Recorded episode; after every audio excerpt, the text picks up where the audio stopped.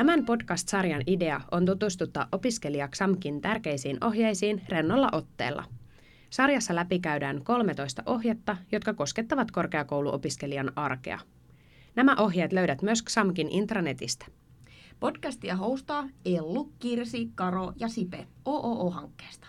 Hankkeen tavoitteena on tukea opiskelijoiden yhteisöllisyyttä ja hyvinvointia XAMKissa. Moikka, mä oon Kirsi. Ja moi, mä oon Karo. Tänään puhutaankin hetki päihteistä. Ja siitä, miten ne ei välttämättä sovi opiskelun kanssa yhteen. Eli nyt on kyse XAMKin päihdeohjelmasta. Järjestyssääntöjaksossahan on sivuttukin jo tätä päihdepolitiikkaa korkeakoulussa, mutta tänään puhutaan vähän syvemmälti tästä päihdeohjelmasta. Mitä tämä ohjelma siis pitää sisällään? No, perusperiaatteessa ohjelman ö, yksi olennaisimmista jutuista on se, että päihtyneenä ei saa tulla kouluun.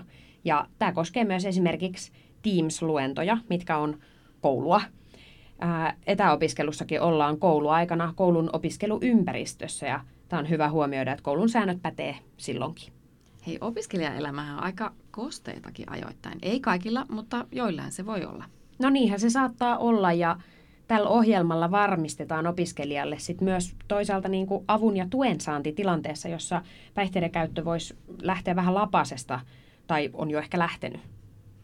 Ja samalla varmasti turvataan tämän opiskelijan lisäksi myös muiden oikeus turvalliseen opiskeluympäristöön. No jep, ja sitähän on jo monessa, monessa jaksossa todettu ja varmaan tullaan toteamaankin, että se on siellä taustalla. Päihdeohjelman tavoite on nimenomaan väärinkäytön havaitseminen ja puuttuminen siihen ja sitten se hoitoon ohjaus mahdollisimman varhaisessa vaiheessa, jos, jos semmoista tarvetta näyttäytyy. Hei, no mitä jos näkee opiskelukaverin vaikka kännissä luennolla, niin mitä sitten tapahtuu? Tai joku kaveri hais, haisee toistuvasti vanhalle viinalle, niin mitä sitten pitää tehdä? Joo, hyvä huomioida, että ilmoitusvelvollisuus on meillä kaikilla. Havaitsijana on velvollisuus ilmoittaa tästä asiasta. Ää, toki sitä voi vähän miettiä, että kenelle tuntuisi luontevimmalta sanoa tämmöisestä asiasta. Sitä ei välttämättä ole kuitenkaan kauhean helppo ottaa puheeksi. Voihan se olla vaikka luennon opettaja, joka olisi lähin henkilökuntaan kuuluva sillä hetkellä, tai, tai onko muuten joku semmoinen läheinen opettaja, jolle tuntuisi luontevalta puhua tästä asiasta. Ja, ja sillä opettajalla on sitten henkilökunnan edustajana vastuu, vastuu niin viedä tätä asiaa eteenpäin. Ja sitten kun näin tapahtuu, niin kerropa Kirsi, mitä sitten? No puheeksi ottamisen jälkeen päihdetestaaminen tapahtuu tarvittaessa poliisin tai YTHSn kautta ja sitten hoitoohjaus näissä päihdeasioissa tapahtuu YTHSn kautta. Voi tulla myös erilaisia seuraamuksia.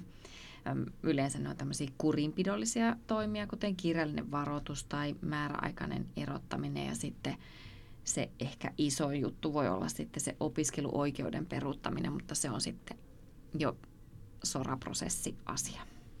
Niin ja, niin, ja nämä seuraamukset tässäkin, niin kuin Sorassakin puhuttiin, että, että kyllä tämän ohjeen perusperiaate on turvata se kaikille se turvallinen opiskeluympäristö ja myös sit sille opiskelijalle mahdollisuus siihen apuun ja tukeen.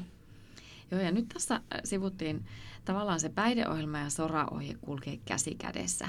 Päihdeohjelma on osa tätä soraohjetta, mutta on älyttömän hyvä muistaa ja huomioida, että päihdeohjelma toisin kuin tämä soraohje, niin päihdeohjelma koskee kaikkia opiskelijoita. Jeps, just näin. Toivottavasti tämä selkeytti asiaa. Kiitti Kirsi. No kiitos Karo.